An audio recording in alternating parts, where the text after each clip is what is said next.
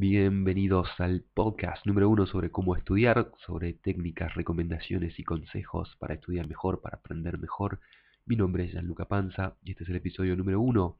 de una serie de podcasts que voy a ir publicando todas las semanas, por lo menos van a ir saliendo todos los viernes. Y en el tema de hoy, el tema que trataremos hoy va a ser sobre cómo evitar distracciones, qué podemos hacer cuando queremos estudiar y no nos podemos concentrar, no nos podemos ni siquiera a veces comenzar estudiar, cosa que me ha pasado varias veces, conozco a gente que le pasa muy seguido sobre todo,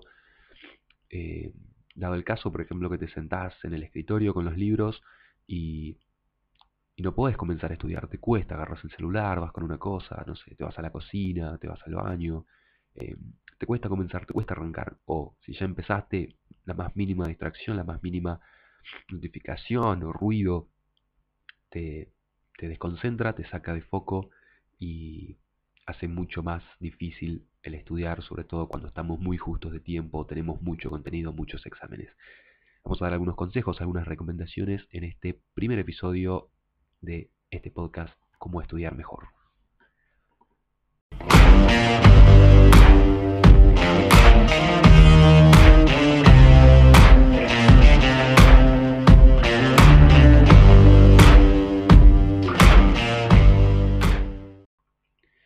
Bien, vamos a ir arrancando con estos tips, con estos consejos. Em, una de las principales cuestiones que tenemos que tener en cuenta, em, y creo que es un factor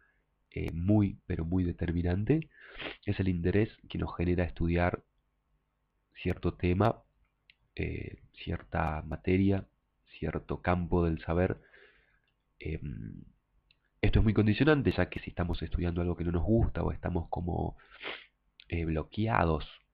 siendo, por decir, bloqueados de alguna forma, como estamos eh, mal posicionados frente a un contenido, nos va a costar mucho más estudiar. Dado un ejemplo, no sé, a mí nunca me gustó química. Cuando tenía que estudiar química era realmente algo muy tedioso, muy difícil, me costaba mucho. Costaba mucho sentarme a estudiar, me costaba mucho leer, me costó mucho aprender y aprobar esa materia. Y creo que es una cosa que condiciona mucho, em, ya que si a mí no me gusta algo y sobre todo es como me rehuso a hacerlo, me quejo, no, no le encuentro quizás un lado útil o un lado positivo,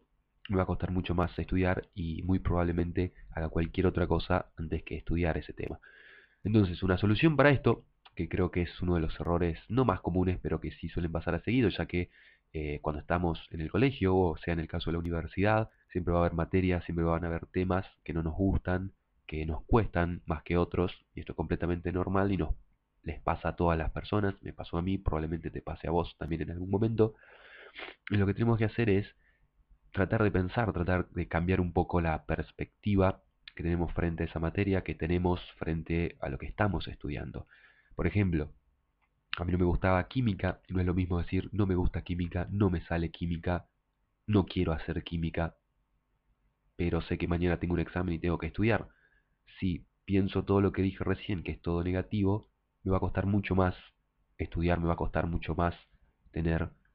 justamente una motivación, un estímulo, algo que me lleve a estudiar eso. Entonces lo que podemos hacer, y lo que te recomiendo que hagas, es que trates de pensar, trates de hacerte la imagen, tratar de visualizar cómo eso que estamos a punto de aprender nos va a ser útil quizás en algún momento o tratar de pensar ese contenido que estamos estudiando como algún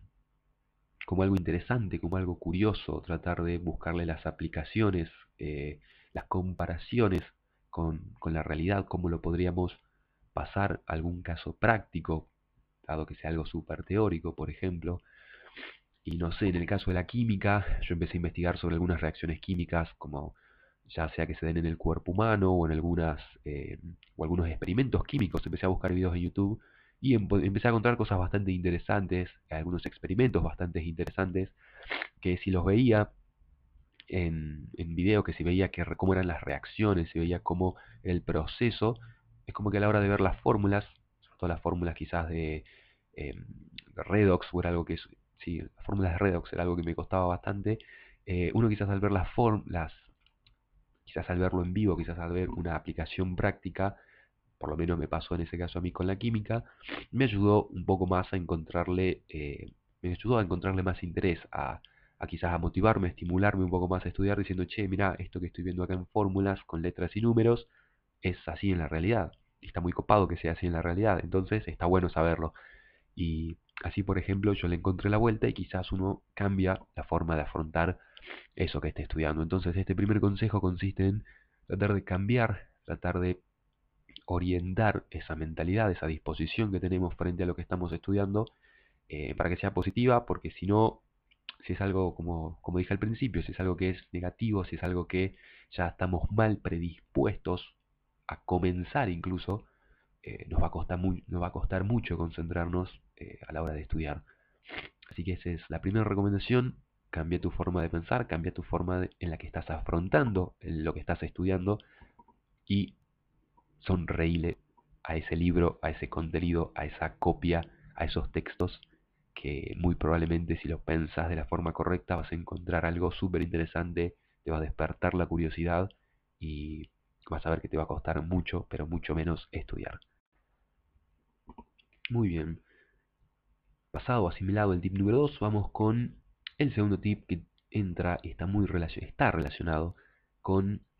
el contexto en el cual estudiamos. Y vamos a entender contexto como lugar y como compañías al momento en el que estudiamos, en, el lugar donde estudiamos. Esto es muy importante y también muy condicionante, ya que, pongamos dos ejemplos, no es lo mismo estudiar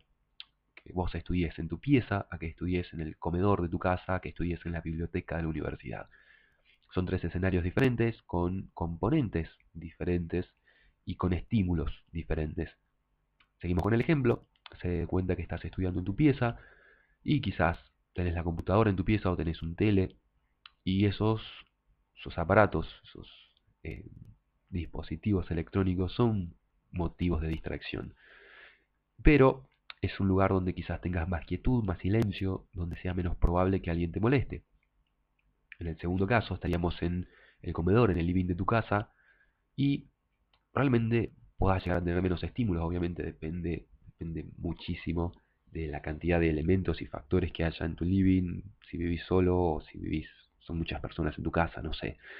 Pero pongamos el ejemplo de que en tu casa vivan cinco personas más, cuatro personas más,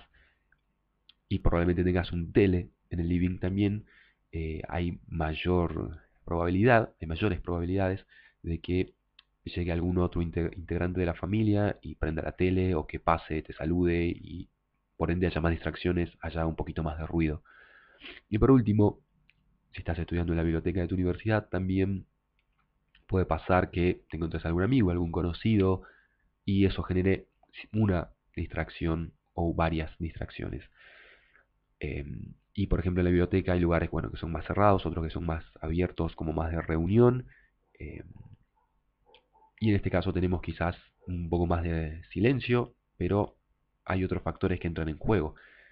Entonces es muy importante que cuando estemos por estudiar elijamos el lugar donde nos sientamos más cómodos y donde sepamos que vamos a tener las menores distracciones posibles, los menores estímulos que nos generen una distracción. Obviamente siempre hay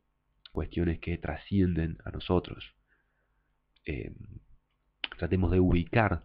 de seleccionar, de tener en mente estos lugares. Por ejemplo, a mí me gusta mucho estudiar en mi pieza, es un, lugar donde eh, está bien acondicionado, donde tengo eh, una buena silla, un buen escritorio, buena luz y donde sé que casi nadie me molesta. Si me llaman será, no sé, para poner la mesa o ir a tender la ropa, em, pero nada más. En cambio, si tengo que ir a estudiar a la biblioteca, es muy, probablemente, es muy probable y casi seguro que me encuentre con algún amigo, con algún conocido y termine charlando o haciendo cualquier otra cosa menos estudiar. Entonces, primero pensá dónde es el lugar donde tenés menos distracciones y segundo, en qué lugar te sentís más cómodo. Y esto es muy importante porque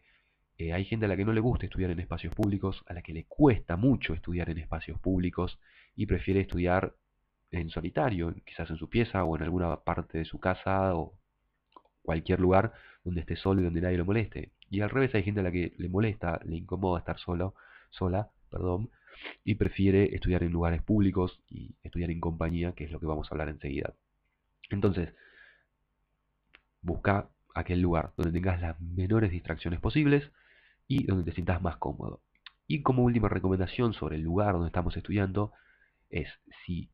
podés y en lo posible, si es un lugar propio, trata de acondicionarlo de la forma en la que sea aún más cómodo, aún más eh, lindo y ambientado para estar y para estudiar. Por ejemplo, en mi pieza yo tengo eh, algunos varios parlantes que ponen que siempre para estudiar pongo música suave y eso me ayuda a concentrarme, me ayuda a relajarme.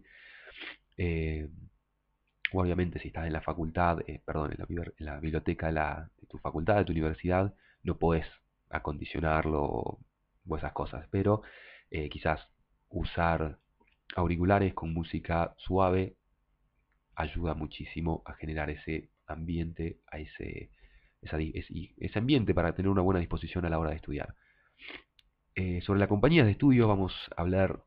eh, en el sentido de que hay personas a las cuales les gusta estudiar en grupo, hay otras a las cuales les gusta estudiar en solitario, les gusta estudiar por su cuenta.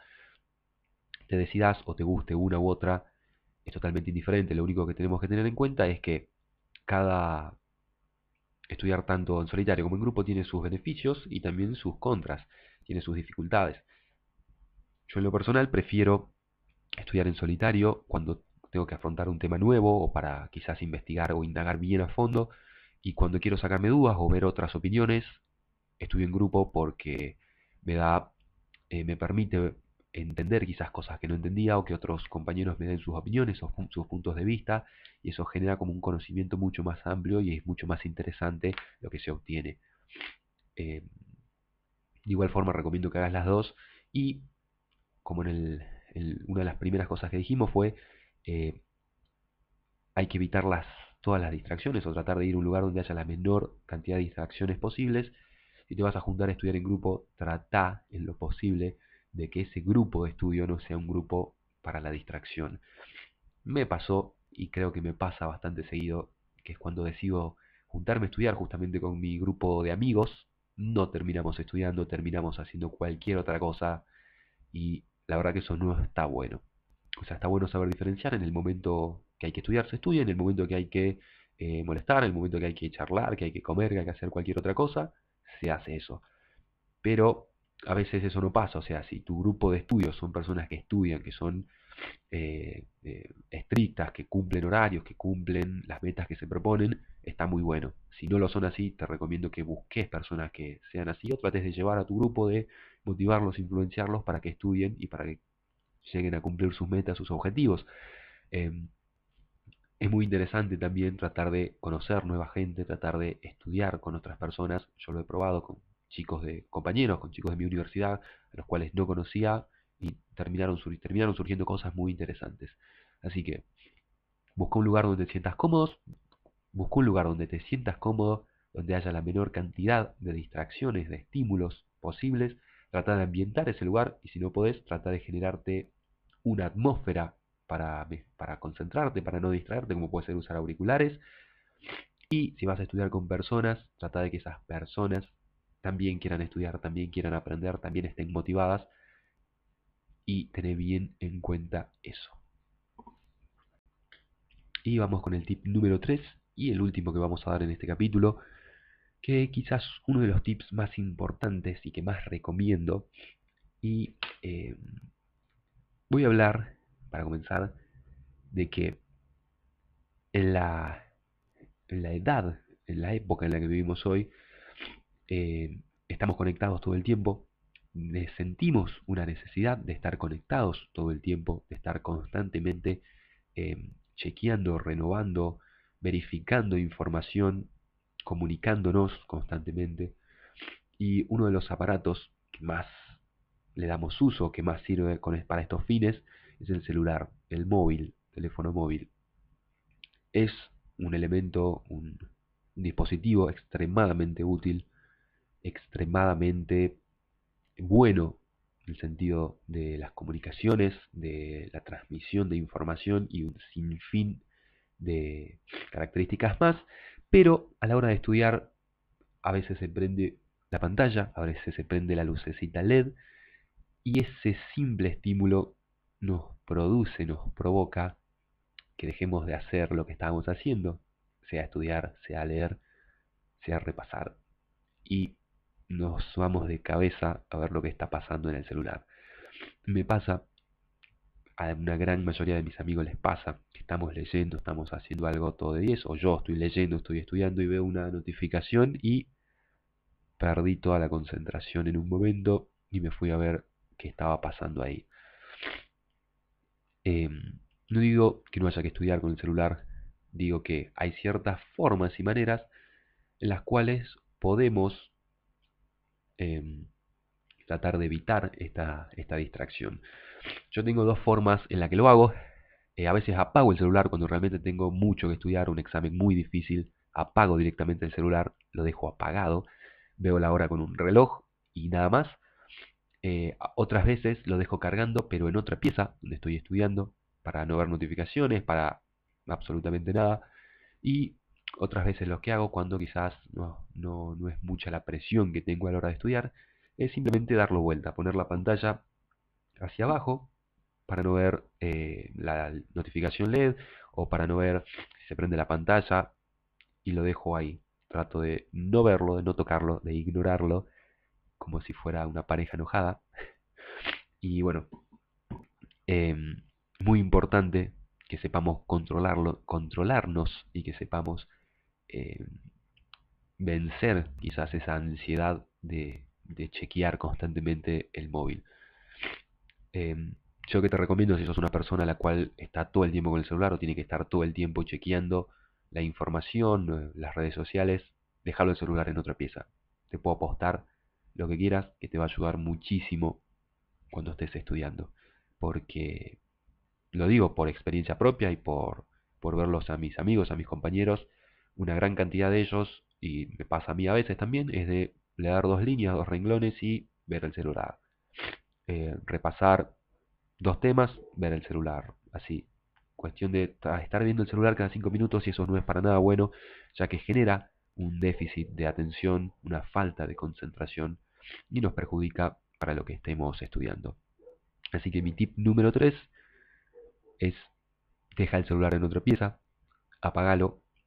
y en el caso de que no puedas, déjalo con la pantalla hacia abajo y en silencio, obviamente, no en, vibra, en modo vibración y déjalo ahí, trata de no prestarle atención, que es un elemento que así como es magnífico con sus características y sus servicios, sus utilidades, también nos a veces nos provoca eh, estas distracciones, esta, eh, le otorgamos muchísima atención y no es para nada bueno, sobre todo cuando estamos estudiando. Bueno, este fue el episodio número uno del podcast Cómo estudiar mejor. Espero que te haya gustado, que te haya servido. Cualquier duda o cualquier inquietud, déjanos tu pregunta. Cualquier recomendación, déjanos tu consejo. Y cualquier crítica va a ser muy, pero muy bienvenida. La idea de esto es ir mejorando con el tiempo. Es el primer episodio y esperamos que sean muchos, pero muchos más. Mi nombre es Gianluca Panza y nos estaremos viendo el viernes que viene en el próximo episodio.